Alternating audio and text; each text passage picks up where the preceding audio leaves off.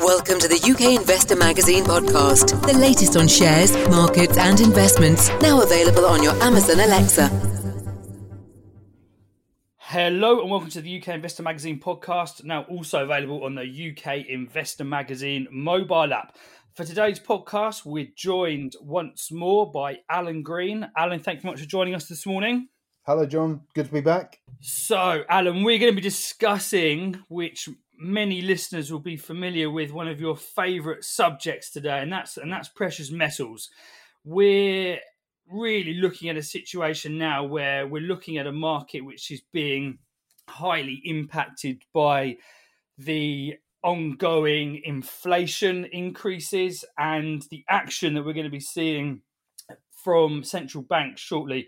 Of course, in their last set of minutes, the Federal Reserve in the United States did say that they would begin to taper soon. And it looks as though the beginning of this taper is going to be starting in November. So that should, if if all goes to plan and does what they intend, should bring inflation under control. So there's a few issues here for gold, Alan. And of course, looking at gold as an inflation hedge, it's got, it's got a loose correlation with with inflation, how it moves in relation to uh, inflation. But do you still think that gold is a valid inflation hedge, or do you think this is just something that um, traders look for as an excuse to uh, to get in and out of the market?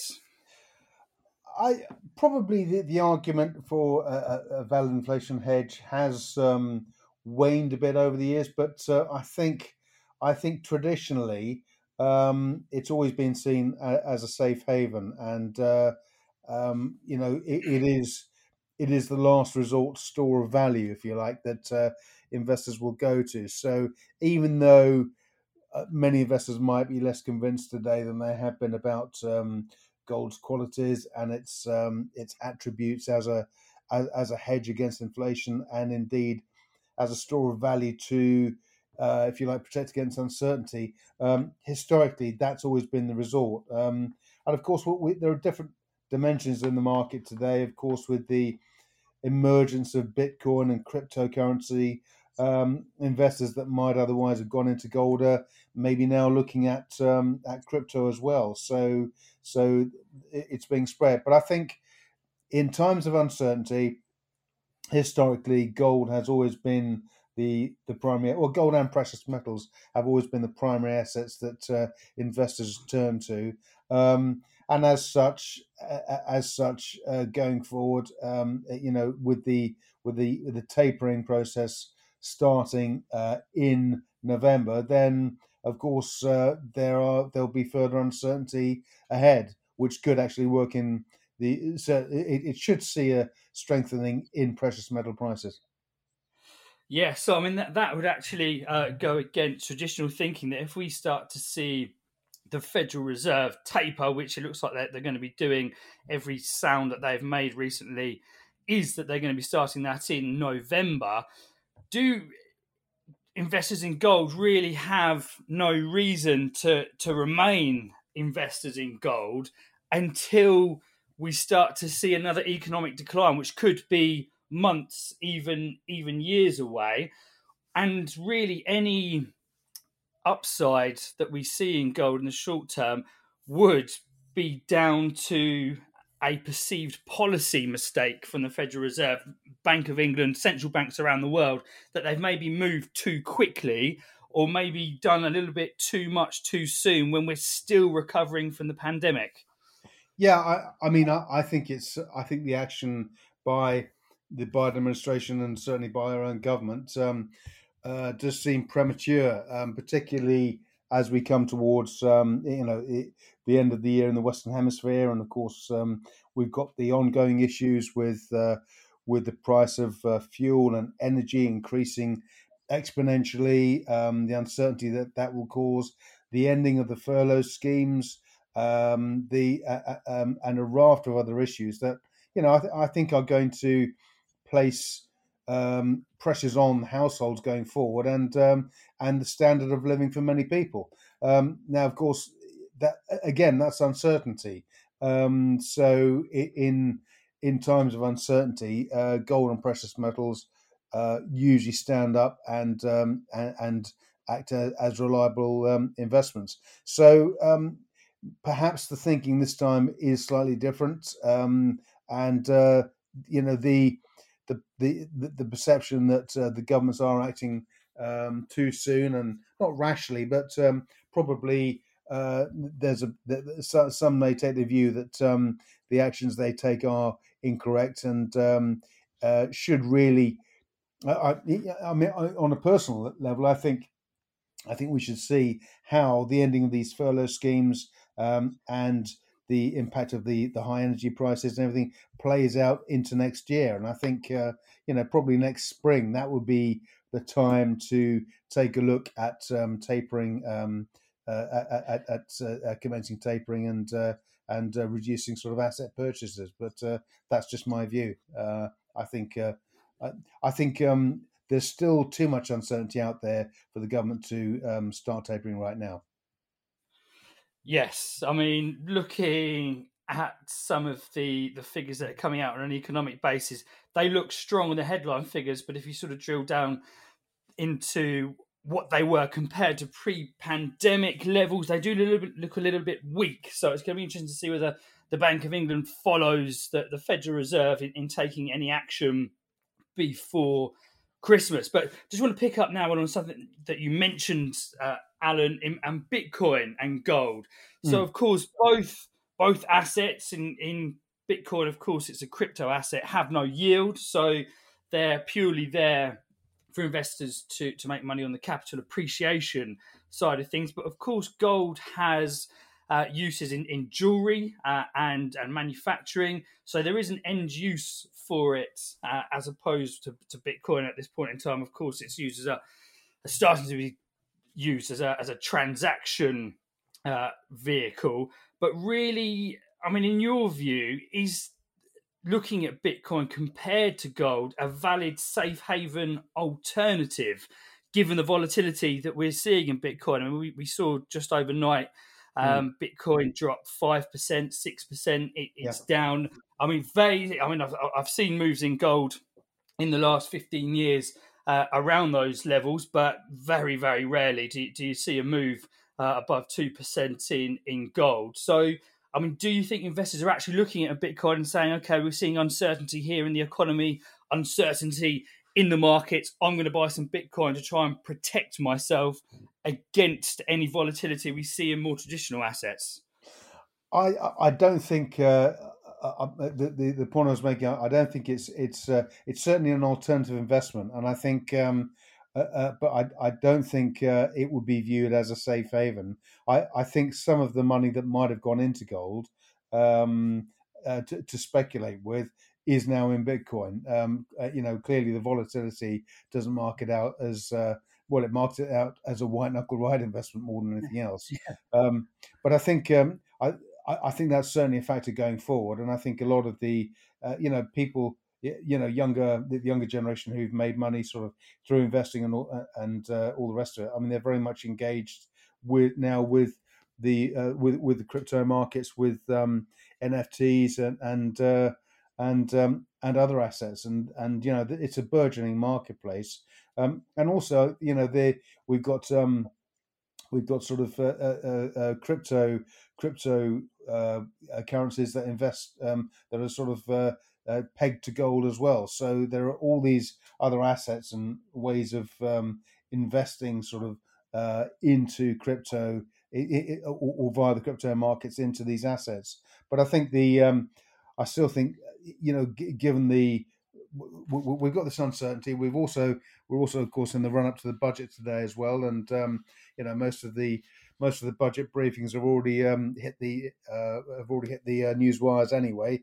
Um, of course, the, the government is going to increase its uh, its spend on the um, uh, public sector pay. Uh, we've got um, a, a freeze freezing of fuel du- fuel duty. Um, uh, prices continue to rise. So I mean, the, you know, this is on top of the cost of the furlough scheme that the government's had to manage. So um, you know, to, to start the tapering process at the same time. I think uh, I, I still think it's a bit premature, but um, but uh, yeah, you know, if that decision is taken, then then on we go. Yes, and I think we could be in for a rocky ride. If you remember back to two thousand thirteen, we did see the taper tantrums, which caused significant volatility in markets. You'd like to think now that central bankers have an idea of how markets react to, to some, such news, and also people in the market will be aware of what happens when we start to see the Federal Reserve move away from their accommodative Uh, monetary policies. So you'd yeah. like to think that uh, they look back to that and so yes, we saw a big sell-off, but that was very quickly bought into as the economy progresses. So I think the big question here, as always, is how solid is the economy and how much is it going to support earnings going forward? So that's going to be the uh, the key here, and there's lots of factors at play there, and I'm sure we'll be discussing those on the podcast as they come up. So, Alan, let's now discuss and touch on the first stock that we're going to look at today, and that is one very much involved in the precious metals, listed here in London. It's Fresnillo. They've put out a production report today. What does that look like? Well, this is one of the huge miners, of course, Fresnillo. Uh, that they they're, they're basically they're listed in London, um, uh, focused on Mexico, headquartered in Mexico City. Um, it's one of the world's largest producers of um, uh, silver um, and also Mexico's second largest gold miner. So very much a, a proxy for precious metals. And of course, we've seen the we've seen a, a gradual drift downwards in the share price through the year. Shares currently trading at um, eight hundred eighty-six p, um, down twenty-eight percent over the year, um, but um, but slightly ahead today after the after the uh, results announcement.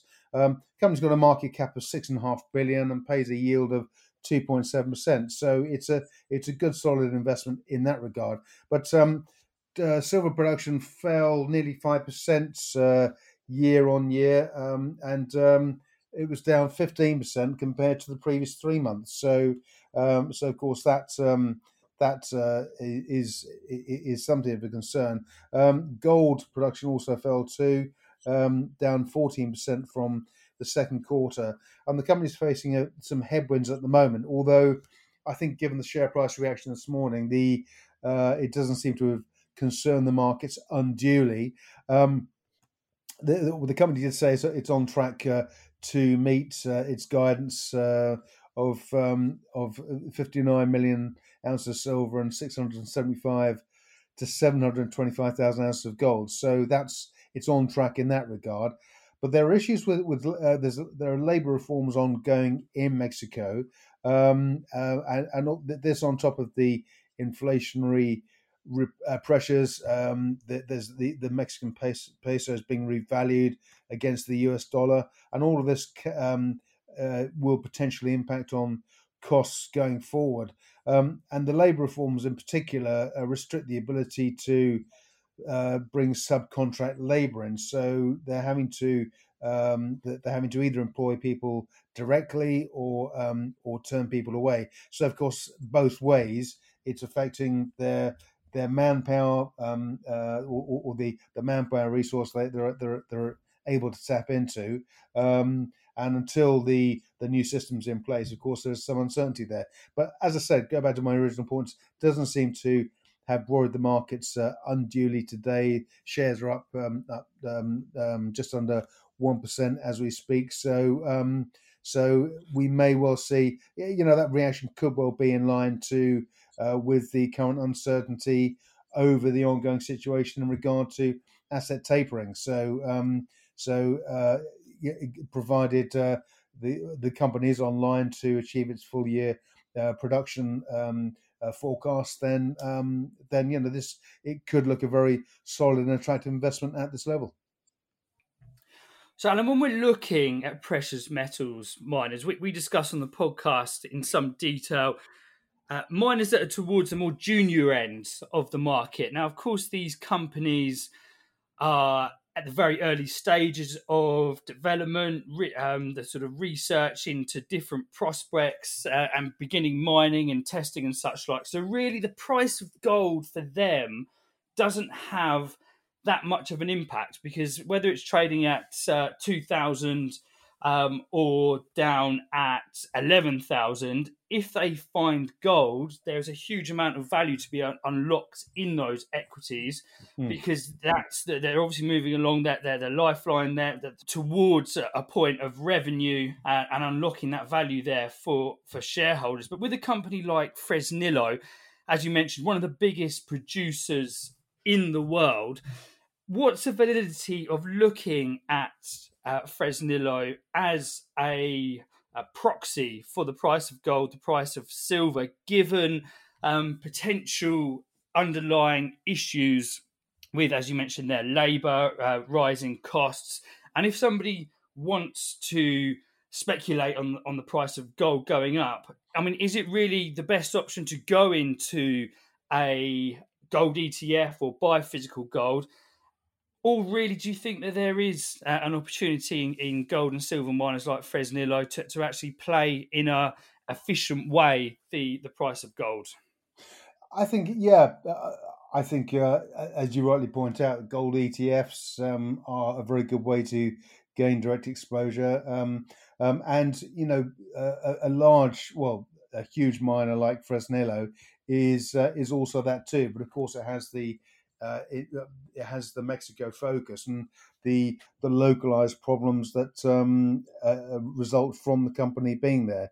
Um, but nonetheless, um, uh, given the given uh, production levels, if it's able to substantially ramp up production for whatever reason, then of course that will be directly reflected uh, in the share price. I mean, if we look at the share price performance uh, over twenty twenty, um, uh, it was trading at uh, seven pounds per share, or uh, just over seven pounds a share um, for the first part of the year, and then of course we come to August, and the share price absolutely rockets up based on based on production. Of course, the um, the uh, well the the uh, the perceived increase in value in precious metals, given the uncertainty with COVID.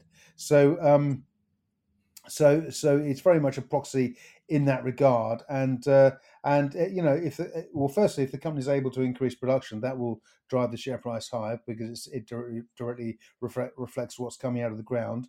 Um, the labour issues are short-term issues, and clearly the market isn't concerned with those issues, because uh, the share price is up slightly this morning. Um, and and thirdly, um, yeah, is uh, asset tapering. Uh, I think it's starting too soon, personally. But um, you know, um, I, I'm no expert. I'm that's just my view on the market. Uh, we could well see that uh, the respective governments are correct in that regard. But nonetheless, um, we we are uh, we are uh, I, I believe in the middle of a a uh, well, at, still at the start really of a commodity super cycle, and um, and for Fresnillo, um, yeah, the, the company will always be looking for opportunities to increase its production, and also increase uh, by acquisition too. So there could well be opportunities coming its way. So, so in that regard, you know, given the the company's now trading close to um, close to uh, uh, five-year lows, I think um, I think uh, with the upside from precious metals still very much on the table, I think uh, I think it offers a good a good bet and a good proxy for this market at the time. Yes, and certainly looking at the chart of the, the stock and, and the correlation with precious metals, of course, there uh, they both move very much in tandem. So one would expect, as you say, any rally in precious metals to see some upsides in Fresnillo. So, Alan, now let's move on now. So this is a company that we're going to discuss now that we did actually touch on a little bit earlier on in the year, where looking at the share price, it was down in the dumps a little bit. It's uh, On the Market P L C. I think when we discussed it, it was trading around uh, the sort of eighty-five to ninety p level a little bit earlier on this year. We've seen a bit of a pickup in the in the share price throughout the year. Of course, as um, the property market comes back online, that uh, that's to be expected. But what's happening um, there, Alan? Have they got any recent updates? Uh, yes, indeed, that the, they've made some good progress this year. So, so on the market, as you rightly say, O T M P, um, online property portal. Now, of course, the market leader here is Rightmove, um, Epicode R M V, and Rightmove revenues of uh, two hundred and five million, uh, has a market cap of six billion dollars, pays a, a pay, pays a dividend of one percent. Um, on the market, on the other hand, has uh, has revenues. Well, the, the half year revenues have just uh, shot up um, by by forty-six percent to um, fourteen point nine million. So based on annual turnover, that's about thirty million. So given the respective valuations, you'd expect to see uh, on the market trading on a on, on a market capitalization somewhere in the region of ten percent of the value of um, of uh, of Rightmove um, at around five to six hundred million, but it's got a market cap of seventy-four million. Um, so I, I'm looking at this and scratching my head and thinking, well, how can this be? Um, so on the market, it's a property portal set up for agents and new home developers, um, and agents are very much at the heart of the strategy. Uh, the the the agents are, are very much shareholders in the business. Um, new chief exec um, Jason Tebb uh, came in uh, toward the end of last year, um, and since that time, the company's made a number of uh, step or taken a number of steps forward in regard to the technology.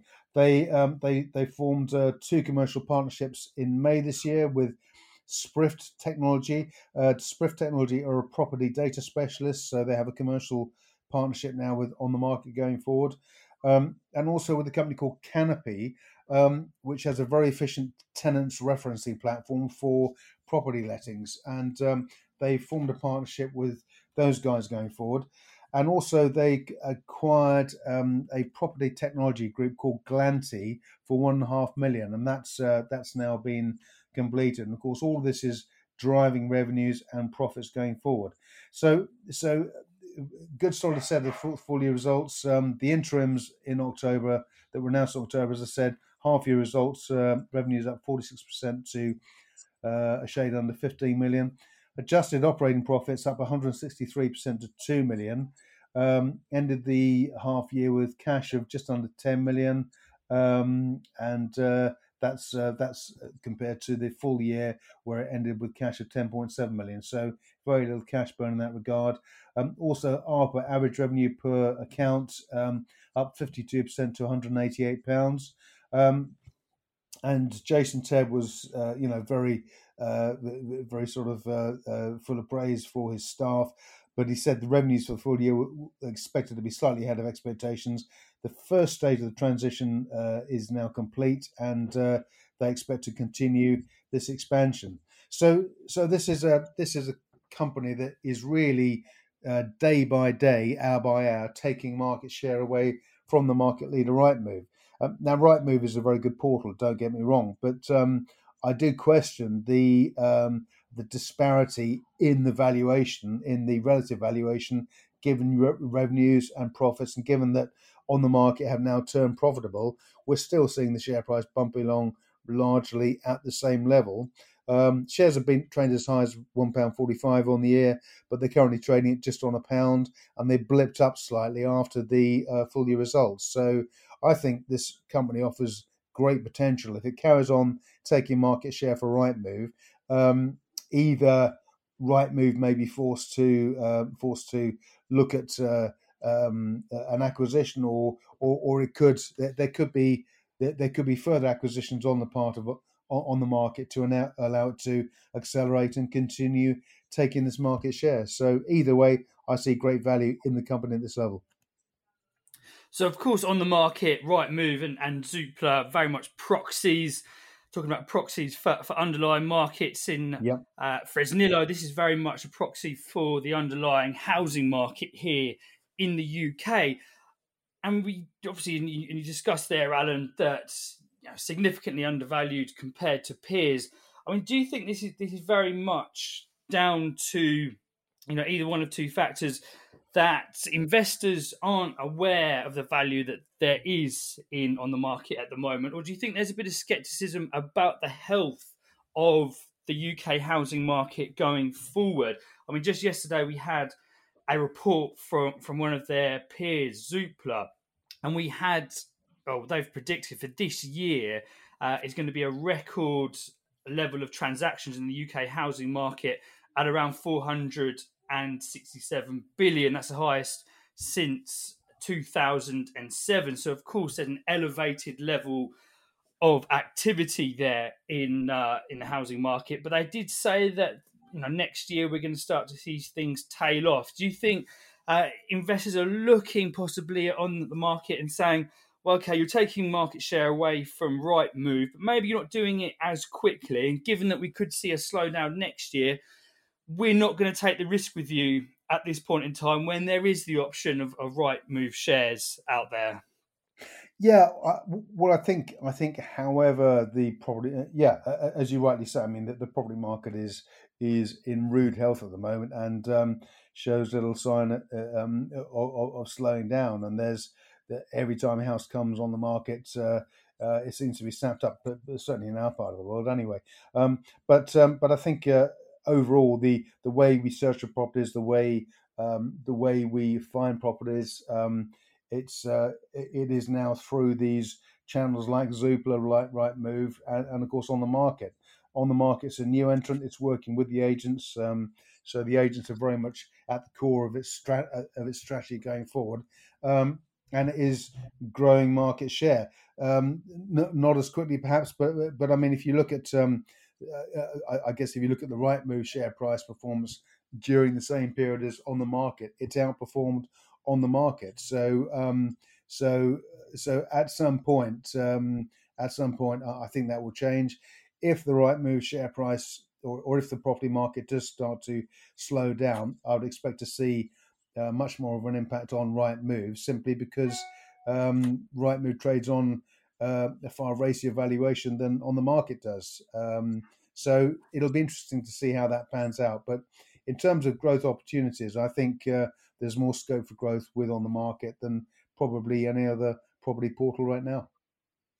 Yes, I'd have to agree. I mean, that it always boils down to valuation. It's one of the key things that investors should look at. And, and if you're looking at different companies within the same uh, sector, that the price to sales differential here between those two companies is is pretty significant.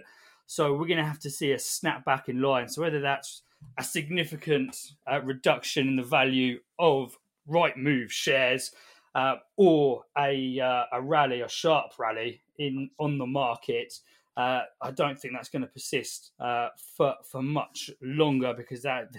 The, the difference there, as you pointed out, is uh, is huge there, Alan. And it has one, and it has been one that we've discussed on the podcast again. And uh, you know, the, the close relationship it has with uh, the housing market and the the wealth effect of the U K. I'm sure this is a company that we'll be discussing a uh, again on the podcast. So, uh, just to wrap up on the companies that we discussed today, first of all was Fresnillo with a ticker of F R E S, and of course just then was on the market with a ticker of O T M P. Alan, thank you very much for being on the podcast today. Thank you very much, John. So just as a reminder for listeners, we have our next virtual investor evening coming up in November, so do check out our events section on the website to get yourself signed up for that. Thank you very much. We hope you enjoyed listening to the U K Investor Magazine podcast. Please do share the podcast, and we really value any reviews and comments you leave us in your chosen podcast player. The views presented by the hosts and guests of the U K Investor Magazine podcast are in no way investment advice, and please remember all investment involves risk.